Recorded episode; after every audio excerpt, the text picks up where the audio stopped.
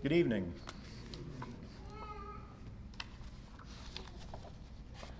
I want to take the opportunity again to welcome everyone back again tonight.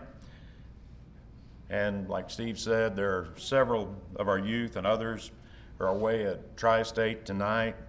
Uh, we pray that they are uplifted. Uh, we know this is a great opportunity for them and also for them to have a Christian fellowship with youth from across the area. Uh, we also pray that they have a safe trip home also. Um, Tri-State, it is a it is a good work. It's very beneficial to our youth, and in turn, that's beneficial for our growth, and also for spreading of the word. One other thing that hadn't really been mentioned that much, except for the timing and schedule, and that's uh, want to make thanks to the eldership for uh, or whoever uh, for updating the church directories. Uh, you know, when we talk about things that are a good work, uh, you know, this is definitely one of the things that may not think so, but a lot of people, you know, use those and rely on those. I know it benefits. I know that benefits a lot of people. Uh, I also know that when the church directory is being held together with duct tape, it's been used a lot. so that's something that's been that that gets put you know put to good use. So want to thank to those that are uh, thank you to those involved in that and for getting the pictures and getting that information updated. Uh, the text for tonight's sermon be coming from the book of Luke chapter 11 and we'll be discussing the subject of prayer. Before I begin, just kind of want to start with something I heard on TV this week. Uh, with my subject tonight being on prayer, Thursday I was just kind of curious. So I flipped over to the news and for that for the coverage of the National Day of Prayer. First, I really disagree to some degree that there is a national, you know, a once a year National Day of Prayer. Uh, on prayer and National Day, I mean, prayer should be that should be an everyday event for us as us as Christians. Uh, our prayer life should be one that we praise our Lord and Savior each and every day, not just emphasis put on for one day out of the year. But I was working on one of my wood carvings and I had the TV turned on, so I was just kind of listening to it, to the coverage, and just really, like I said, just curious to be in what was being said. And as I was listening, I heard one of the speakers get up and say something I'm going to paraphrase, but that Christianity was a religion without rules. And that all that one had to do to be saved was to ask Jesus to come into their hearts. Then that person started their prayer with a version of the sinner's prayer.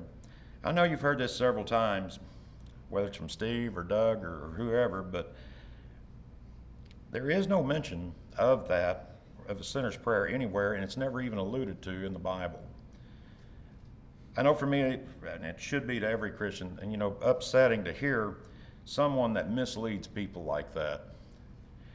You know, the Bible is very clear on the subject that per, in order for a per, first person to be saved, they must obey the gospel, repent of their sins, be baptized, and live a faithful life.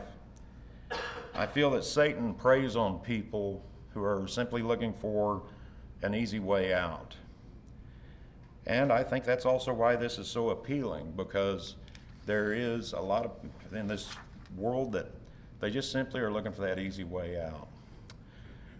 But the end result of that is a spiritual death, and it should it should be something that each and every one of us, like I said, it should it should upset each one and every one of us, and we you know encourage us to spread the word. Um, this is why each and every one of us as Christians should, you know, must be diligent in our faith, must check and prove everything we hear, must not take anyone's word for gospel truth without first checking it against the Word of God. Just kind of had to get that in. Again, I know you hear this a lot of time from whoever gets up here, but just just don't take don't take my word for it. Don't take our word for it. Whoever's check everything and we need to take responsibility for our for our own salvation. But kind of back to the subject that hand on prayer. What is prayer? Well, simply, it's our opportunity to talk to God. I think it's something we'll all agree with. We talk to God through prayer, and then God in turn conveys to us his message through Scripture. But to dig a little deeper, what exactly do we mean? What is prayer? Well, we see in Philippians 4 6 that prayer is supplication, it's a request regarding a need. Philippians 4 6 says, Be anxious for nothing, but in everything, by prayer and supplication, with thanksgiving, let, let your request be made known to God. That is, be done with thanksgiving, and that we are to let our requests be made known, made known, be made known to God. We also see in 1 Timothy 2, verses 1 through 3, that prayer that in prayer we make intercession, a request on behalf of someone else. And that is our opportunity to express our gratitude to our Lord God and Savior. 1 Timothy chapter 2 verse 1 through 3 says, Therefore I exhort first of all that supplications, prayers, intercessions, and giving of thanks be made for all men, for kings and all who are in authority, that we may lead a quiet and peaceable life in all godliness and reverence. For this is good and acceptable in the sight of our God and Savior. Prayer is also a way for Christians to talk to our Creator, to ask God. James 4 2 says, You lust and you do not have. You murder and covet and you cannot obtain. You fight in war, yet you do not have because you do not ask. John 16 24 says, Until now you have asked nothing in my name. Ask, and you will receive, that your joy may be full. But it's also a way for us to ask help for others. It's also a way for us to ask for forgiveness. 1 John 1:19 said 1:9 says if we confess our sins he is faithful and just to forgive us of our sins and to cleanse us from all unrighteousness. 1 Thessalonians 5:18 says, "In everything give thanks, for this is the will of God in Christ Jesus for you." Now these are just a few things prayer is to us as Christians. Now, I'm, I'm just almost certain everybody's familiar with tonight's text, and that's the model prayer given to us by Jesus to his disciples. But there are a few things here that I'd like for us to look at a little more in depth. Let's start by reading Luke chapter 11, verses 1 through 13. Now it came to pass, as he was praying in a certain place, when he ceased, that one of his disciples said to him, Lord, teach us to pray, as John also taught his disciples. So he said to them, When you pray, say, Our Father, in heaven, hallowed be thy name. For your kingdom come, your will be done, on earth as it is in heaven. Give us this day our daily bread, and forgive us our sins, for we also forgive everyone who is indebted to us. And do not lead us into temptation, but deliver us from the evil one. And he said to them, Which of you shall have a friend? And go to him at midnight and say to him, Friend, lend me three loaves, for a friend of mine has come to me on his journey, and I have nothing to set before him. And he will answer from within and say, Do not trouble me, the door is now shut, and my children are in bed, or with me in bed. I cannot rise and give you, give to you. I say to you, though he will not rise and give to him because he is his friend, Yet, because of his persistence, he will rise and give him as many as he needs. Keep asking, seeking, and knocking. So I say to you ask, and it will be given to you.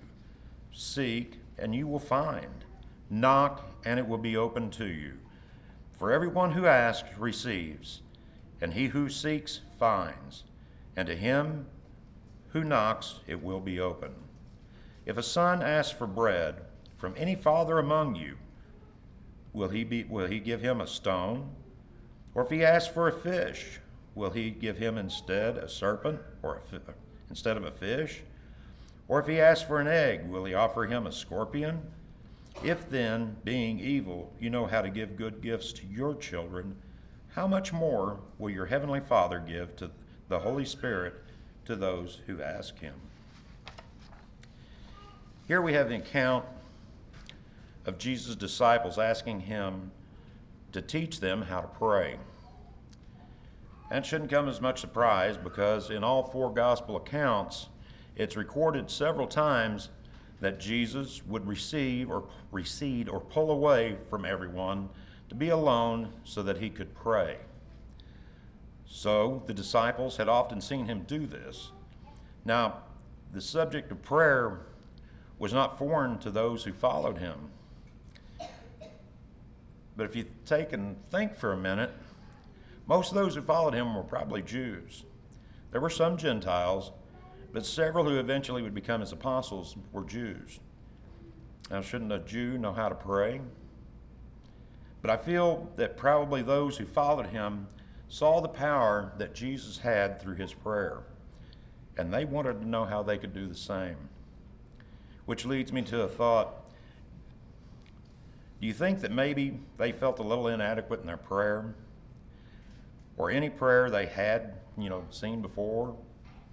compared to the, par- the power of prayer of Jesus. The natural follow up to that would be if we at times feel that our prayer may be inadequate or not as effective as it could be, that maybe we need to strive to also pray the way Jesus prayed. I know at times I feel that I need to be more diligent and more effective in my prayer life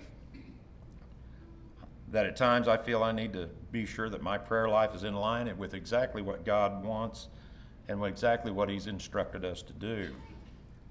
I know that even the thought that my prayer would not be heard by God is terrifying, as it should be to everyone.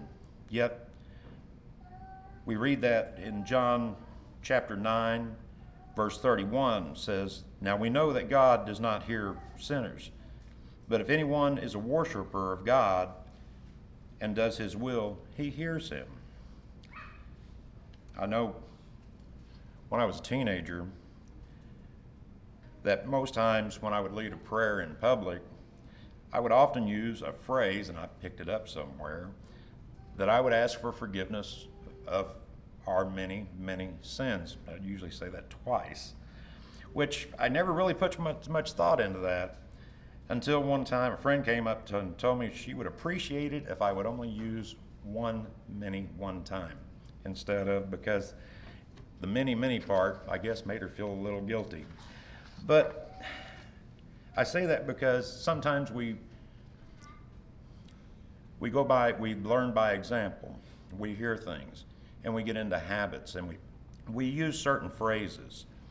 So and sometimes we need to sit back and evaluate just exactly what it is that we are saying and phrases that we are using. And if those prayers are sincere and from our heart.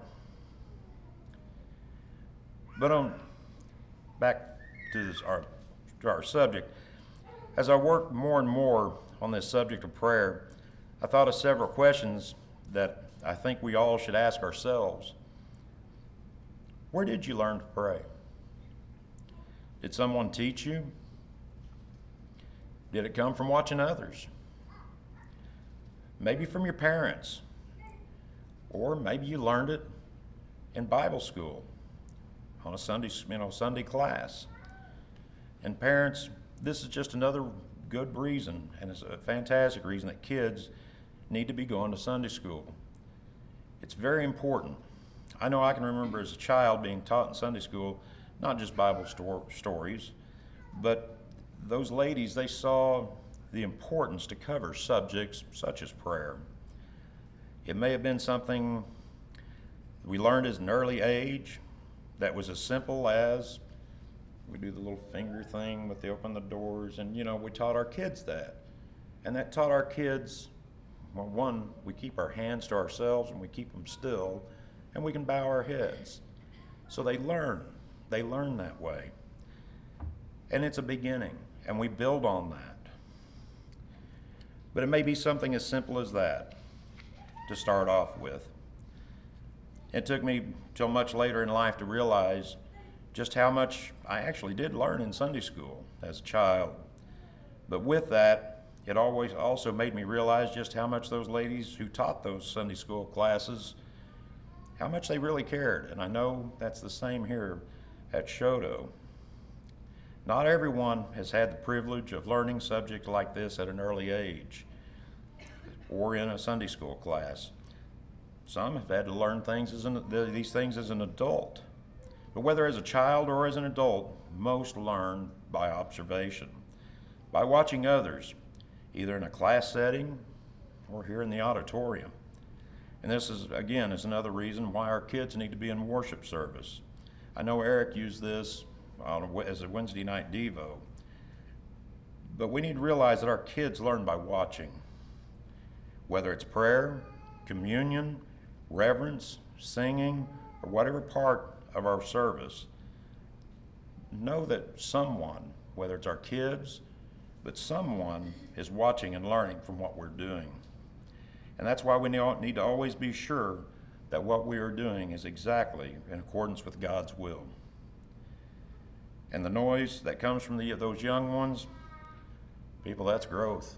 I mean, that's the future of our congregation. But who should our prayers be directed to? I know this gets asked a lot of times, or at least I've heard it asked several times.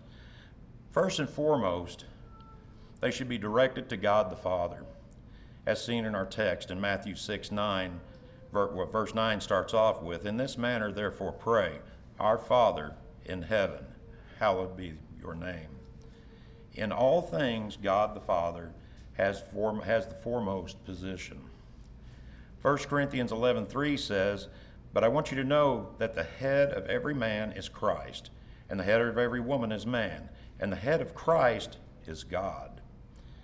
And Colossians 3:17 says, "And whatever you do in word or deed, do all in the name of the Lord Jesus, giving thanks to God the Father through him." So here we're directed in Colossians that we are to give thanks, and that's directed to God the Father. Giving thanks to the Father, but whatever we do, we do in the name of the Lord Jesus. That we are to give thanks to the Father through him. So foremost, foremost, our prayers are to be directed to God the Father. I know one time somebody asked me about the Apostle Paul, asking the Lord about the thorn in his flesh in 2 Corinthians 12 8, and that Paul was asking Jesus to remove the thorn in the flesh. So he was praying to that. So, kind of, you know, he, he brought up the question so who do we pray to? And, well, again, Scripture tells us, again, that that foremost position is that we are to ask God through Jesus. But Scripture, all Scripture tells us that Jesus is to be honored just as the Father. John chapter 5, verse 23 says that all should honor the Son just as they honor the Father. He who does not honor the Son does not honor the Father who sent him. We are to ask God through Jesus. And this we read in John 14, 13 through 14, which says, And whatever you ask in my name, that I will do, that the Father may be glorified in the Son. If you ask anything in my name, I will do it. You know, another comfort we are given is that the Holy Spirit, that of the Holy Spirit, the Holy Spirit works in our it works for us in our weakness. What if during prayer we forget to ask God something? We just totally, or, I mean, does He just totally ignore it if we fail to ask? Does He somehow know what we should have asked for? Or are we penalized for somehow, somehow for forgetting? Well, Romans 8 26 27 says, Likewise, the Spirit also helps in our weakness. For we do not know what we, what we, we should pray for as we ought, but the Spirit Himself makes intercession for us with groanings which cannot be uttered. Now, He who searches the hearts knows what the mind of the Spirit is, because He makes intercession for all for the saints according to the will of God. Excuse me. Here we read that the Holy Spirit helps in our weakness. But, like I said, that the Spirit makes that intercession for us. God knows that most times we may not actually know just exactly what we should be praying for. Or maybe simply because it's a lack of knowledge on our part. Or maybe it's just simply a distraction on our part. Kind of compare it to Have you ever sat down and listened to a young child pray, especially prayers before they go to bed? I know I've heard kids pray for everything under the sun, except maybe what they should be praying for. And I know sometimes they get sidetracked on what's in the toy box instead of exactly what they should be praying for. But, you know, and then they, they totally skip over what they should be. But it's, it's what's on their mind at the time. Yeah, I get it's it's it's kind of like that. When we're acting something like that child, not knowing exactly what we're supposed to be asking for, the Holy Spirit makes that intercession for us, knowing what our needs are. So, back to our how should we pray? I don't mean physically, meaning standing, sitting, face up, face down, so on. That part it, there's scripture after scripture after scripture. So uh, it's that mentions every various type, said, standing, sitting, whichever. But I'm talking more about mentally how we should pray. What should be our mindset when we enter into prayer with our Lord? First, our prayer must be sincere. Matthew 6 5 says, And when you pray, you shall not be like the hypocrites, for they love to pray, standing in the synagogues and on the corners of the streets, that they may be seen by men. Assuredly, I say to you, they have their reward. Some, especially in the denominational world, some like to add showmanship. I mean, it's as simple as that to add emphasis to their public prayer. That's not what God wants. God sees everything and God knows everything, including our hearts. So we need to be sincere when it comes to our prayer life. Second, our prayers must be humble. Luke chapter 18, verses 10 through 14 says, Two men went up to the temple to pray, one a Pharisee and the other a tax collector. The Pharisee stood and prayed thus to himself God, I thank you that I am not like other men, extortioners, unjust, adulterers, or even this tax collector. I fast twice a week, I give tithes of all that I possess. And the tax collector, standing afar off, would not so much as raise his eyes to heaven, but beat his breast, saying, God, be merciful to me, a sinner. I tell you, this man went down to his house justified rather than the, the other. For everyone who exalts himself will be humbled, and he who humbles himself will be exalted. So we're not to pray to gain the attention of others or to promote ourselves or to make ourselves look important. We're to humble ourselves in the sight of the Lord in our prayers. Third, we're to pray fervently or earnestly. Exactly what does that mean? Well, with great passion. So we're to pray with this with great passion. we see a couple examples of this. One is the example of, of Elijah. James 5:17 records this that Elijah was a man with a nature like ours, and he prayed earnestly that it would not rain, and it did not rain on that land for 3 years and 6 months. Another example is of, was Jesus. As Jesus was on that cross, when we, we are told he prayed earnestly or intensely or with that passion in Luke 22 44, which says, And being in agony, he prayed more earnestly. Then his sweat became like great drops of blood falling down to the ground. Fourth, we're to pray with persistence. 1 Thessalonians 5:17 says, "Pray without ceasing."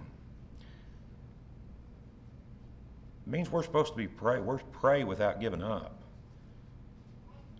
And Romans 12:12 12 says, "Rejoicing in hope, patient in tribulation, continually continuing steadfastly in prayer." Says we're to continue steadfastly in prayer. Again, we're to pray without giving up. How many times have you asked for something, say when you were a kid? You wanted something, and you, you know, it's kind of like when you're on a trip and they're going, you know, are we there yet? Are we there yet? Are we yet? Sooner or later they shut up, you know? I don't think I've ever heard a kid go 500 miles. Are we there yet? Are we there? You know, pretty soon they give up. But it's the same way with them asking for something. Pretty soon they lose interest. When we pray, we are to pray with persistence, without that giving up, continuing steadfastly in that prayer. Fifth, we are to pray with faith, knowing that what we ask God, God has the power to give. James 1 5 through 6 says, If any one of you lacks wisdom, let him ask God, who gives to all liberally and without reproach and it will be given to him. But let him ask in faith with no doubting. For he who has who doubts is like a wave of the sea driven and tossed by the wind. When we say we're to pray with faith,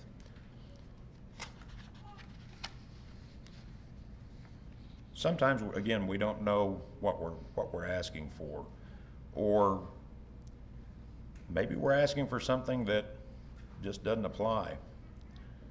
I know sometimes we pray for someone who's sick and they end up passing away. You know, in all things, we should always pray that God's will be done and not ours.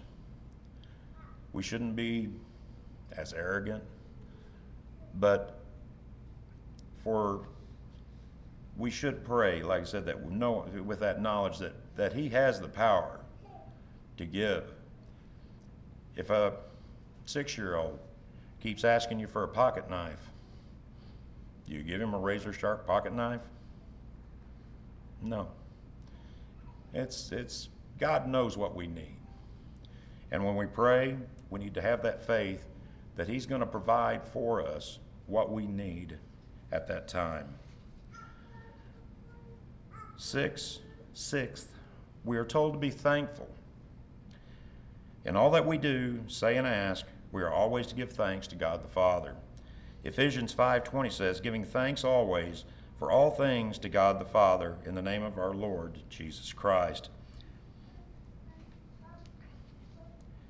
I think this one to be thankful is one that's often overlooked. You know, when your kids finally say, thank you for something without you having to force them to.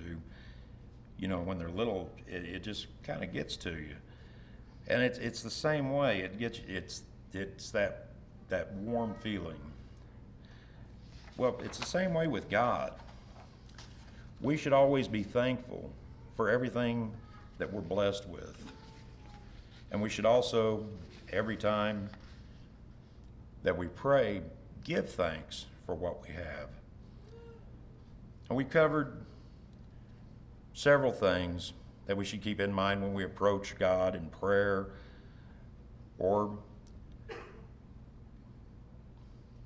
things that just touch, you know, these things, they just touch the subject of prayer. I've tried to give just basically highlights of a, of a very big subject and to provide some of what those major points are. But I do think that each, each of us sh- should sit back routinely and take time and sit down and think about our prayer life. Do we pray every day? More, uh, more importantly, how often every day? Do we only pray when we have a problem? Or do we just kind of have a prayer and we get serious about prayer when we have a problem? Or do we only pray when it's convenient for us? Are our prayers something we do simply out of habit? Or is it something done with a little bit of forethought and in a way that's satisfactory to God? I know I said earlier, but it is this earlier, but it, it is one of the saddest things that I think of and scariest things I think I can think of, and that's that my prayer would not be heard by God. This is our communication to our Creator. We need to make sure that our hearts are right with God. I, I, I pray every every night. I pray every every day for forgiveness because I know, just like that saying, many many sins. If we go through life, you take account on every day. Just take a day and put serious thought into it about I'm going to try to live the most perfect, sinless life that I possibly can. And you'll start counting the number of times that we might slip up. Maybe some people are, are have it easier than others. Maybe maybe some people have it harder than others. But it's just like like I said when I would say that many many sins because I feel like that's why I ask God for forgiveness.